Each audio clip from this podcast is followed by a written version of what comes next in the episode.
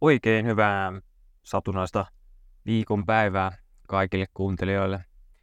Minun nimeni on Olli Koponen ja käydään tässä podcastissa läpi hieman tuloskautta jälleen totutusti.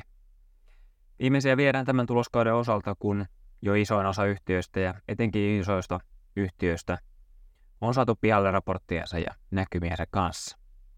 Käydään läpi tämän viikon tuloksia vielä Yhdysvalloista ja katsotaan päästäänkö jonkin lopputulemiin.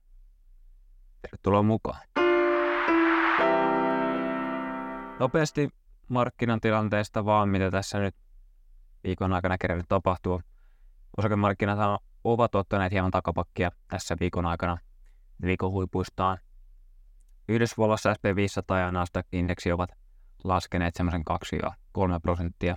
Nasdaq hieman enemmän – alkuviikosta USA luottoluokituksen laskusta on tarjottu jonkinlaiseksi syyksi tälle laskulle, mutta kuten aina jokin syy, syy on keksittävä varsinkin, jos olet talouslehden, talouslehden toimituksessa. Euroopassa DAX laski jopa 4 prosentilla, eli USA laskua vauhdikkaammin, vauhdikkaammin kuin nuo teknologia osakkeet, kun tätä, tätä tarkistelin tarkistelin tuossa torstai-illan aikana, niin ihan tuon teorian perusteella niin USAn, luottoluokituksen, luottoluokituksen lasku ei olisi ihan välttämättä se kuitenkaan merkittävin, merkittävin syy, vaikka varmaan jonkinlainen ää, sysäys ollut tälle laskulle jonain noina päivinä. Kuitenkin pidempäänkin kestävä laskukausi ei ehkä pitäisi tulla vahvan vahvan nousujakson jälkeen yllätyksenä, varsinkin kun ottaa huomioon, että kausiluontoisesti pörsseille aneemisempi syksy lähestyy tässä kovaa vauhtia. Sentimentti on lisäksi ollut härke, härkemäinen ja positioituminen etenkin teknologiaosakkeissa paikoin venynytkin jopa tällä hetkellä. Ainakin monet markkinat ovat olleet yli, yliostetussa tilassa, mikä usein, usein kyllä johtaa lopulta sitten semmoiseen keskiarvon palautumiseen, mean reversion tyyppiseen liikkeeseen, vaikka nousu lopulta sitten jatkuisikin. Eikä enemmän pörssejä on heilautellut tuon USA luottoluotoksen laskun sijasta, niin tämä vahvana jatkuva USA talous, etenkin työpaikka, tilastot, mitä tässä viikon aikana saanut, saatu ja tänään sitten perjantaina vielä iltapäivällä virallisia työpaikkatilastoja.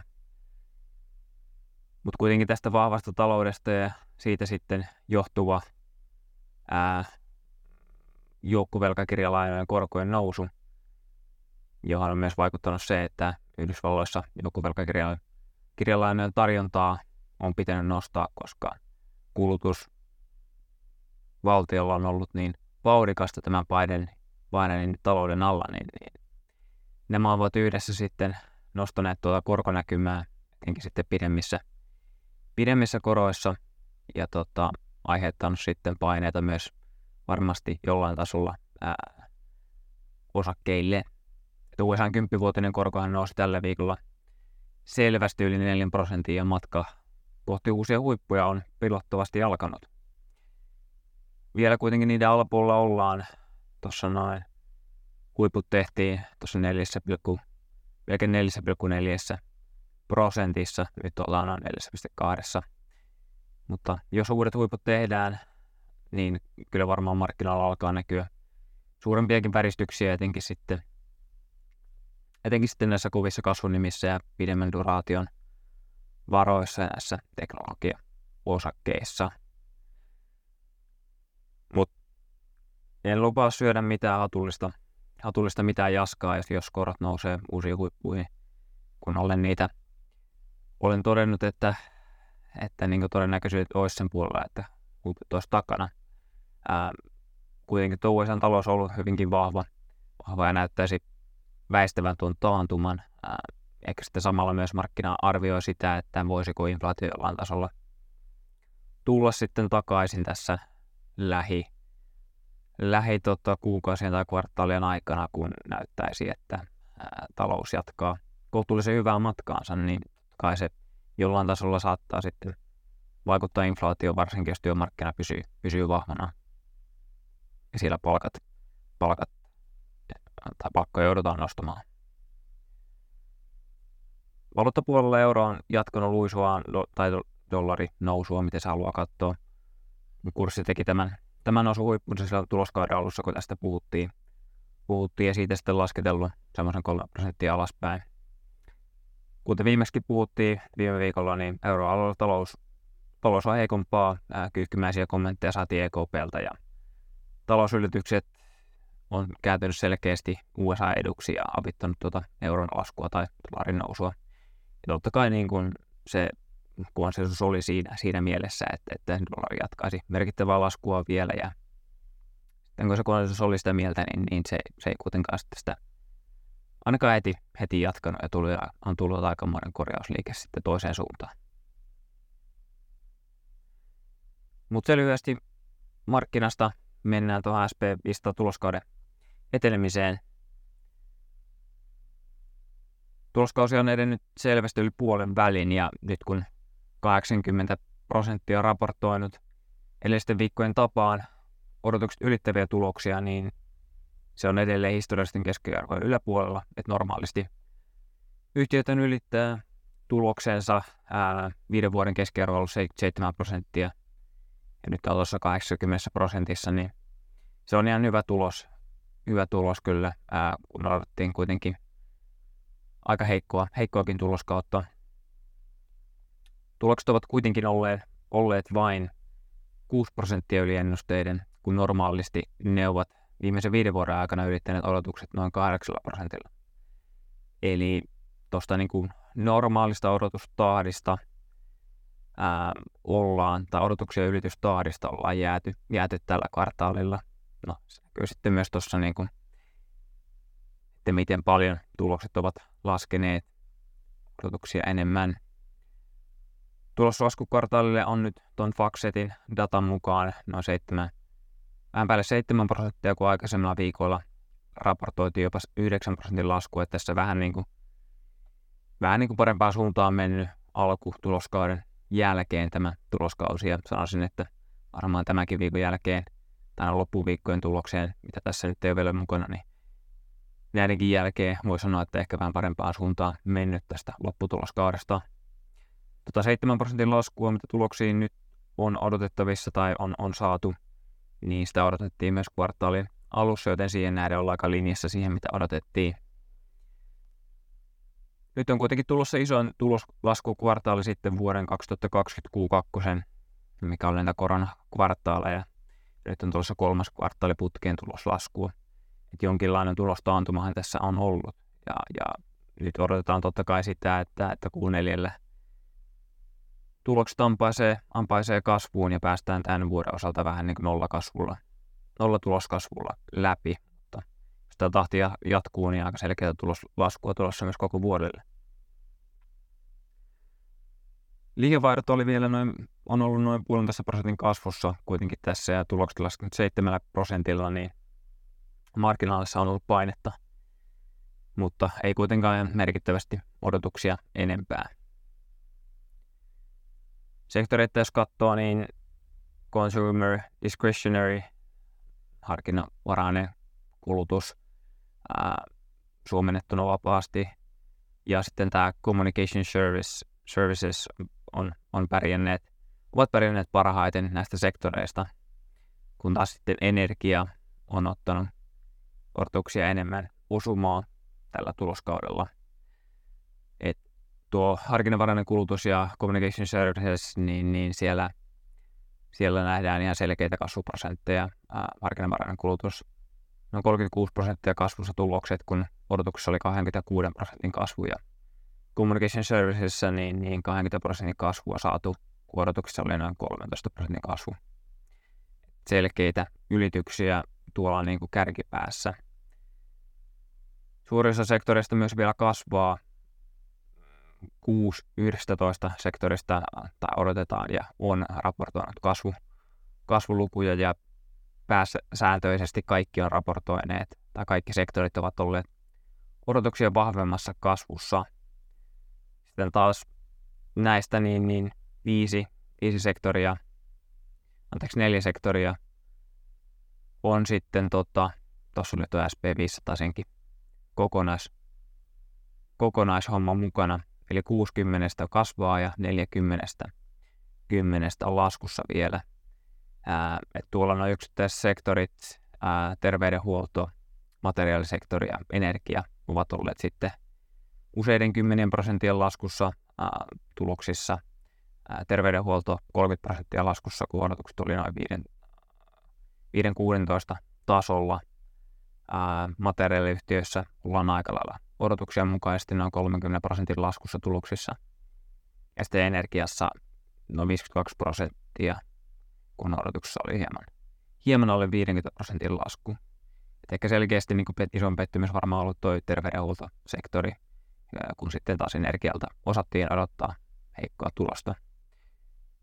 Infoteknologi, mikä tietenkin on aika tärkeä SPVistä sen isolle kehitykselle, niin, niin siellä tuloslaskua 0,6 prosenttia, kun tuloskauden alussa odotettiin 3,5 prosenttia laskua, eli siellä mennyt selkeästi paremmin. Ja kyllähän tuolla sitten noita isoja, isoja yhtiöitä on myös tuolla Communication Services puolella, mikä vaikuttaa, tai mikä on myös sitten mennyt, missä on mennyt erittäin hyvin tuloskauden aikana.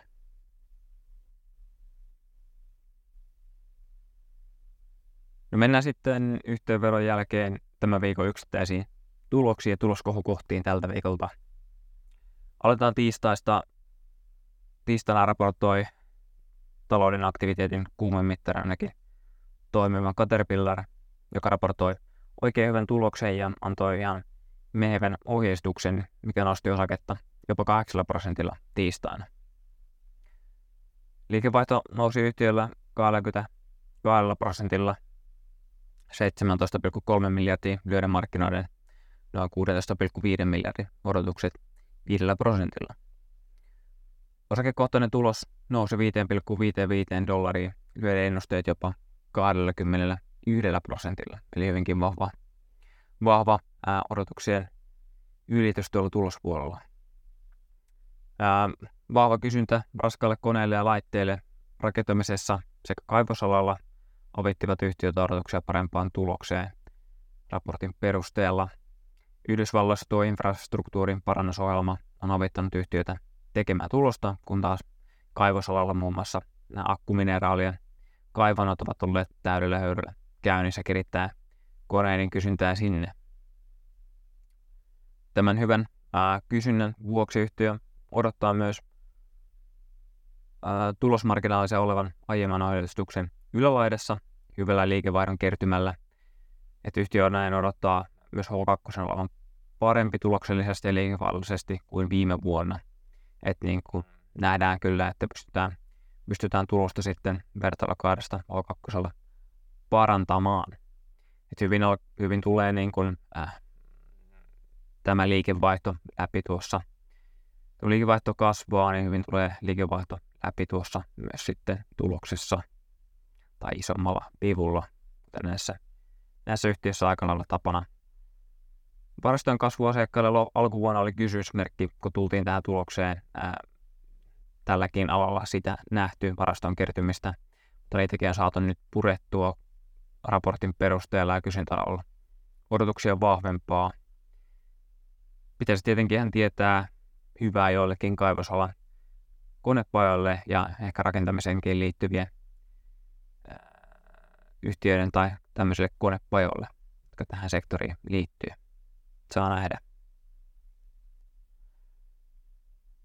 Tekoälypungin keskiössä oleva siruyhtiö AMD raportoi tuloksessa myös tiistaina, joka oli kohtuullinen.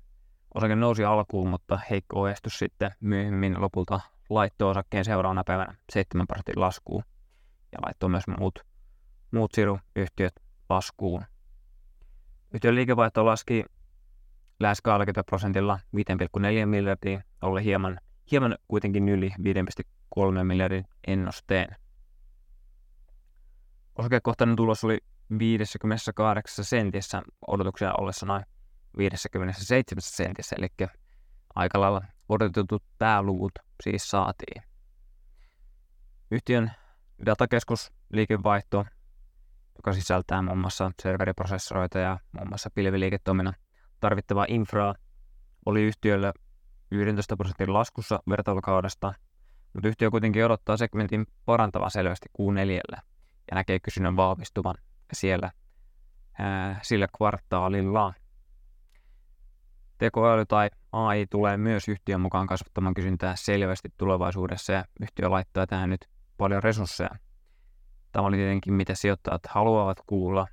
Yhtiö on tunnettu Nvidian kanssa näistä tehokkaista GPUistaan, joita erityisesti tarvitaan nyt sitten näihin tekoälyvaatimuksiin tässä vaiheessa.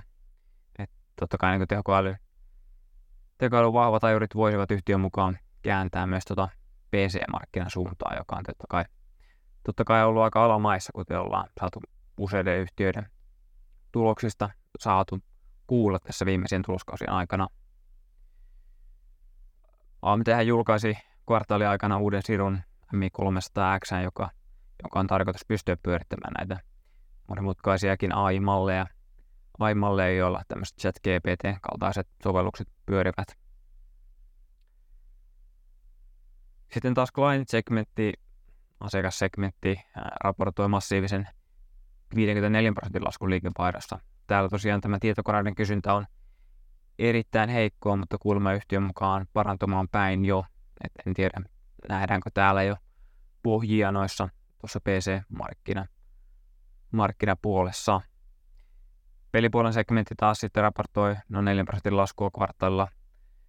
Ei mitään merkittävää, mikä kertoo ehkä C-segmentin liikevaihdon olevan myös paranemaan päin.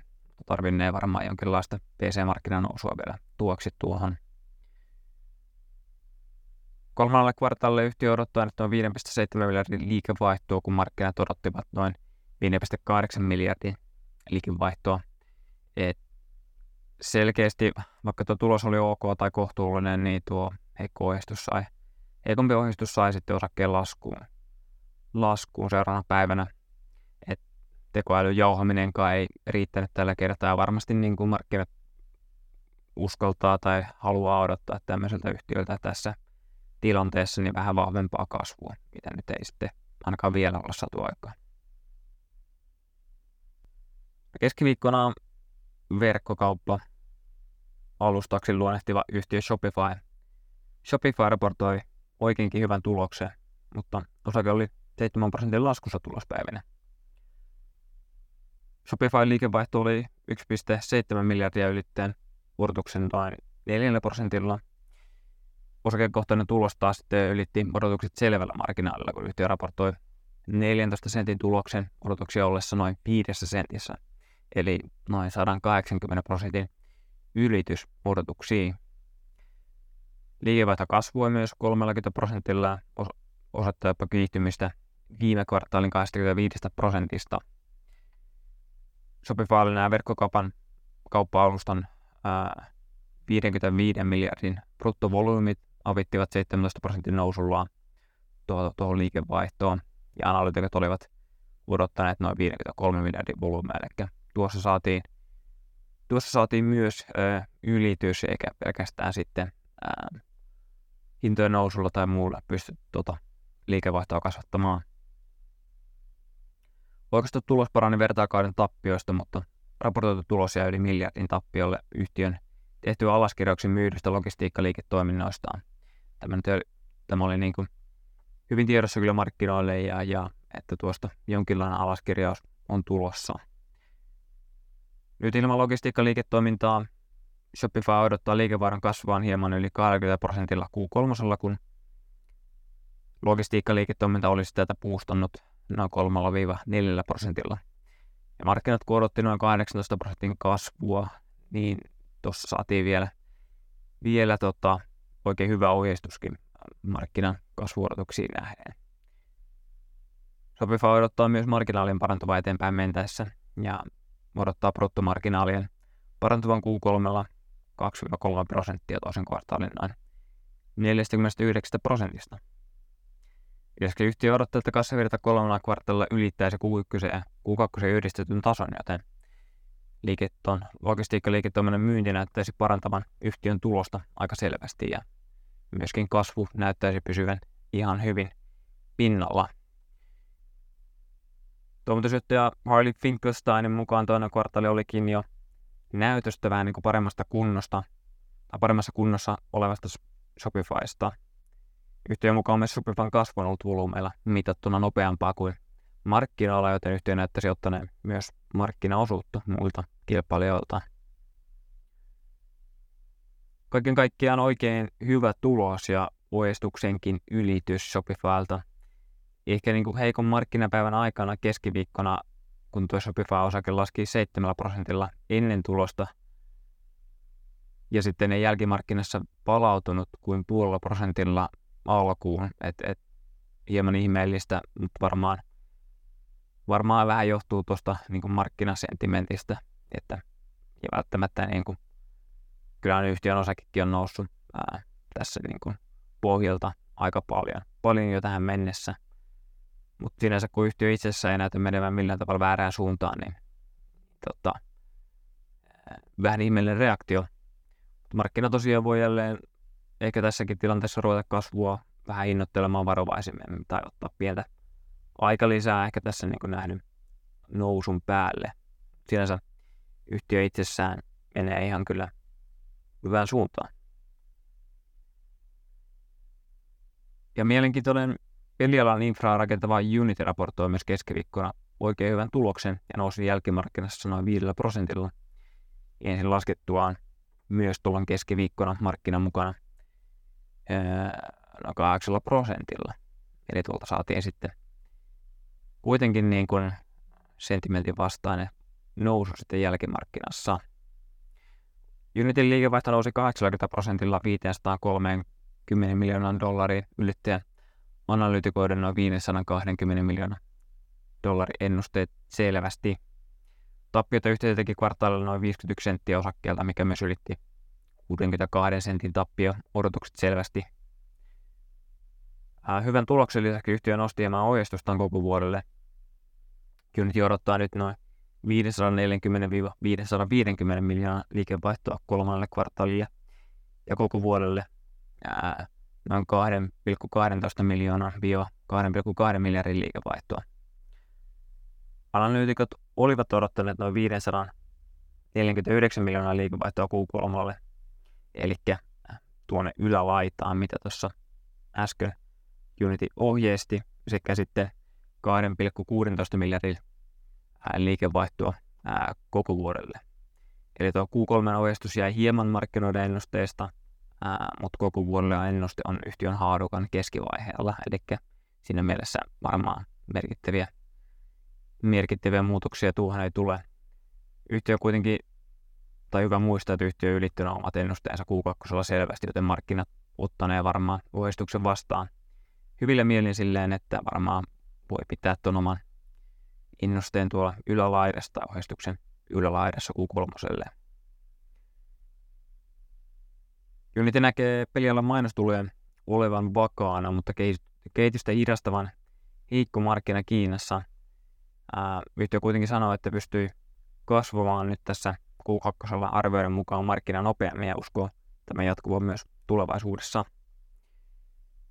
Pelialaan ja sielläkin niin kuin mainostulot ovat olleet paineessa, paineessa totta kai tämä heikon PC-markkina, mutta ehkä vähän koronan jälkeen hiipunen peli, pelialan kiinnostuksenkin kanssa. Totta kai Kiina sen jälkeen, kun markkina on vapautunut koronasta, niin siellä tietenkin sisälläolo vähenee ja käydään ulkona enemmän ja kulutetaan siellä aikaa ja vähemmän sitten siellä pelin parissa ja tätä myötä sitten sielläkin se markkina on ollut vähän heikompi. Mutta kuitenkin ihan, ihan mielenkiintoinen yhtiö seurata, jos peliala kiinnostaa. Ja tässä pääsee aika hyvin käsiksi siihen pelialan kokona- kokonaisuuteen pelialan infran muodossa.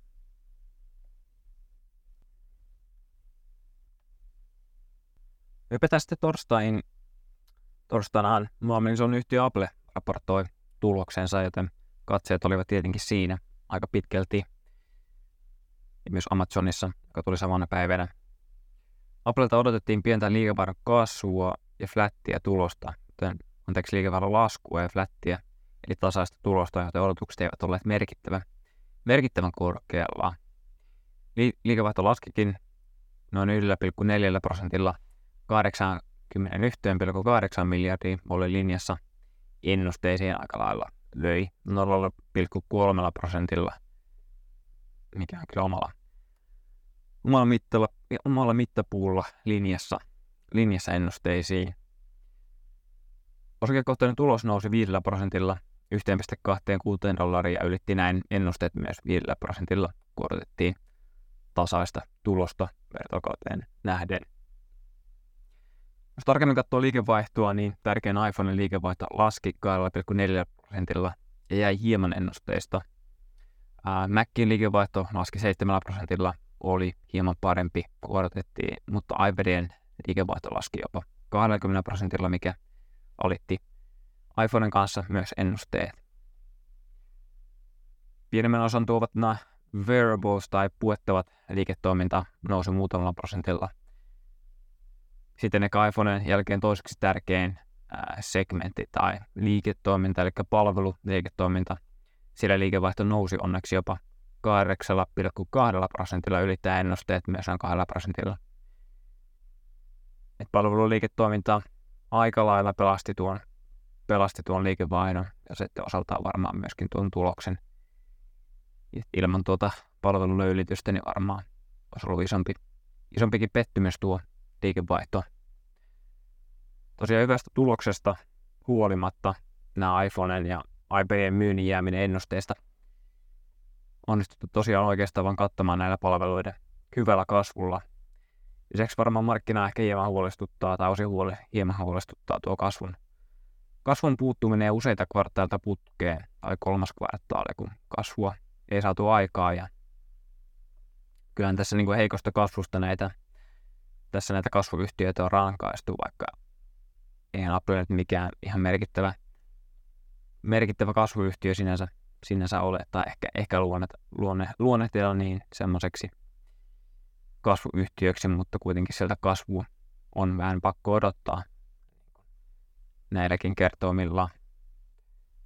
Nähtävästi myös kuitenkin seuraava kvartaali on jäämässä samankaltaisen laskuun kuin tämä, ainakin yhtiön sanojen mukaan. Yhtiö kuitenkin odottaa, että iPhone pitäisi parantaa hieman ja palveluiden jopa pysyvän tuolla vahvalla tasolla tuolla seuraavalla kvartaalilla. Mutta Apple-osake oli kuitenkin noin parin pinnan laskussa tuloksen jälkeen jälkimarkkinassa. Vaikka tulos ylitettiin viidellä pinnalla, niin, tai tulosodotukset ylitettiin, niin tuo liikevaihdon, liikevaihdon lasku ja se jatkuminen sekä sitten iPhoneen heikkous heijastuu tuohon. Syystä Tim Cook oli iloinen palveluiden liikevaihdosta sekä suppaajien tai tilaajien määrästä, ja se haluaa suomentaa. Lisäksi yhtiöllä menee hyvin kehittyvissä maissa iPhoneen myynnin osalta. Et en tiedä, puhukaan pelkästään Kiinasta, sillä alueellisesti siellä yhtiö ylitti ennusteet liikevaihdon osalta kasvaa jopa 8 prosentilla. Tai segmenttiä tai liiketoiminta-aluehan on Greater China, että se sisältää nyt varmasti muitakin maita, mutta Kiina, Kiina totta kai varmaan ollut ihan vahvassa vedossa. Euroopassa kasvettiin myös noin 5 prosentilla, mutta muualla maailmalla ja sitten esimerkiksi Jenkeissä niin nähtiin laskua, selkeätikin laskua liikevaihdossa.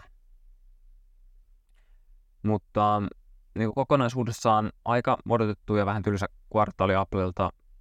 Uuden iPhoneen alla on odotettu, että myynti totta kai hidastuu iPhoneille ja myös liikevaihto kärsii iPhone 15 mallin myynti tuleekin olemaan semmoinen varmaan seuraava kiinnostava asia sitten Applen, Applen tulosjulkistuksissa ja myynti, myyntiluvuissa, että miten se pärjää ja saadaanko sille taas sitten uutta boostia tuolle, liiketoiminnalle. Torstaina toinen jätti Amazon raportoi ja raportoikin oikein hyvän tuloksen ja osake oli jälkimarkkinassa jopa 9 prosentin noussa perjantaina tässä aamupäivällä. Näin oikeastaan koko tuloskausi ja myös USA-markkinat sekä maailmanmarkkinat ovat aika lailla pelastettu. Tai ainakin nopean, nopean tulkinnan perusteella. Liikevaihto nousi 11 prosentilla 134 miljardia, lyöden 9 prosenttia kasvua odottaneet ennusteet. Osakekohtainen tulos nousi 65 senttiä voitolle vertailukauden 20 sentin tappioista, ja lisäksi tulos löi ennusteet tai odotukset jopa 26 prosentilla. Liikevaihdon eristä kiinnostavaa oli tietenkin AWSn Amazon Web Servicein suoriutuminen. AWS liikevaihto nousi 12 prosentilla 22,1 miljardiin, lyöden ennusteet, jotka oli noin 21,7 miljardissa. Näin viime kvartaalilla nähty heikkous tuolla AWS on pyyhitty, pyyhitty pois mielistä ja kone jatkaa siellä kasvuaan. Tämän lisäksi lähes kaikki liikevaihtoerät löivät ennusteet ja olivat lähes, ja olivat lähes poikkeuksetta yli 5 prosentin nousussa. Maantieteellisesti Pohjois-Amerikassa liikevaihto nousi 11 prosentilla, eli hyvinkin vahvaa kasvua vielä, vielä tuolla vanhalla, heidän vanhalla mantereellaan. Ja löi siellä myös ennusteet jopa noin 4 prosentilla. Kansainvälinen liikevaihto nousi 10 prosentilla, mikä sekin löi ennusteet, mutta hieman vähemmän, noin puolella, puolitoista prosentilla. Pienen liikevaihdon ylityksen sijaan tulos oli massiivinen ylitys. Operatiivinen tulos oli 7,7 miljardia ja nousi vertailukauden 3,3 miljardista selvästi, eli yli tuplaten tuota nousua tuolta viime vuodesta. Ja löi myös ennusteet, jotka on 4,7 miljardissa. Ja ylitti, ylitti tuossakin 60, lähes 65 prosentilla ennusteet tuossa operatiivisessa tuloksessa. Tämä näkyy myös marginaalissa. Operatiivinen marginaali oli 5,7 vertailukaudella 2,7, eli tuossakin tuplaantuminen melkeinpä, ja löi myös noin 2,7 prosentin, anteeksi 3,5 prosentin ennusteet selvästi. No, tulos oli oikein hyvä, mutta näkymäthän ne kiinnostaa, ja ne vasta kelpasevatkin markkinalle. Amazon odottaa nyt liikevaihdon kasvaan 9-13 prosentin välillä, mikä on numeraalisesti tai absoluuttisesti sitten 138-143 miljardia, kun sitten odotukset olivat analyytikoille ja markkinoilla haarukan alalaidassa ennen tulosta, eli tuossa 9 prosentin kasvussa. Operatiivisen tuloksen yhtiö odottava, odottaa olevan 5,5-8 miljardin välissä kasvaa vähintään kaksinkertaiseksi vertailukaudesta, jolloin tulos oli Operatiivinen tulos oli 2,5 miljardia dollaria. Tämä ylitti myös jo alalaidallaan konsensuksen 5,4 miljardin ennusteen. Tuo alalaita oli 5,5. Et tulosohjaus ylitti keskihaadukassa noin 30 prosentilla markkinoiden ennusteet. Et selkeä paine sinänsä jo keskihaadukassa oli ennuste muutoksille – kun ottaa huomioon, että Amazon juuri murskasi Q2 myös omat ohjeistuksensa tuloksesta voitossa konsensuksen ennusteessa olla vielä vahvempaa, vahvempaakin nousupainetta kuin tuo 30 prosenttia, mitä, mitä sitten tuo keskiarkka antaa olettaa erittäinkin, erittäinkin vahva näkymä tuohon vielä vahvan tuloksen päälle. Liikevaihtoa saadaan kasvatettua ja kuluja pidettyä hyvin kurissa, markkinat paranee, ettei mikään huono startti Amazonin suhteellisen uudelle vetäjälle Andy Jassille. Toimitusjohtaja Jassi kommentoi kvartaalin olleen hyvä ja myös nosti esille tuon AVSn kasvun piristymisen.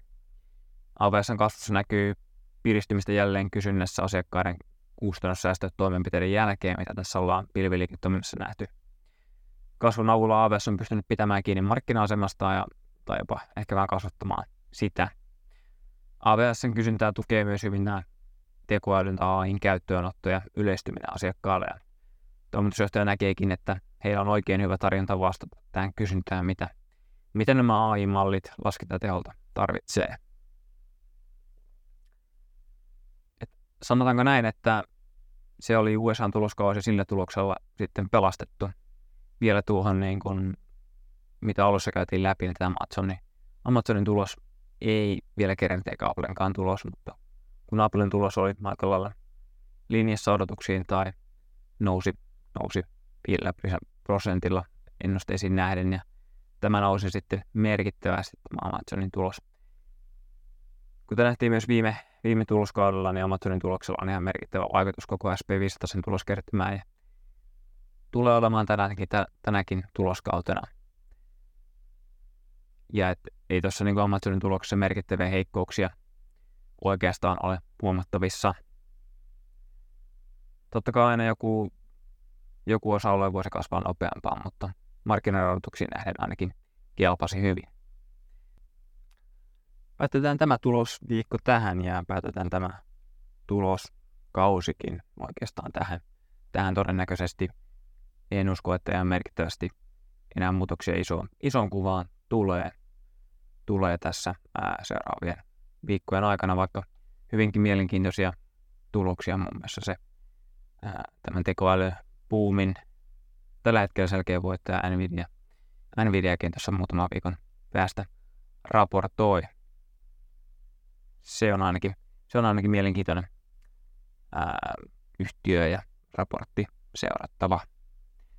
Mutta näillä näkymin niin palataan jälleen ääneen mahdollisesti ensi tuloskauden aikana. Ei muuta kuin hyvää kesän jatkoa kaikille kuuntelijoille.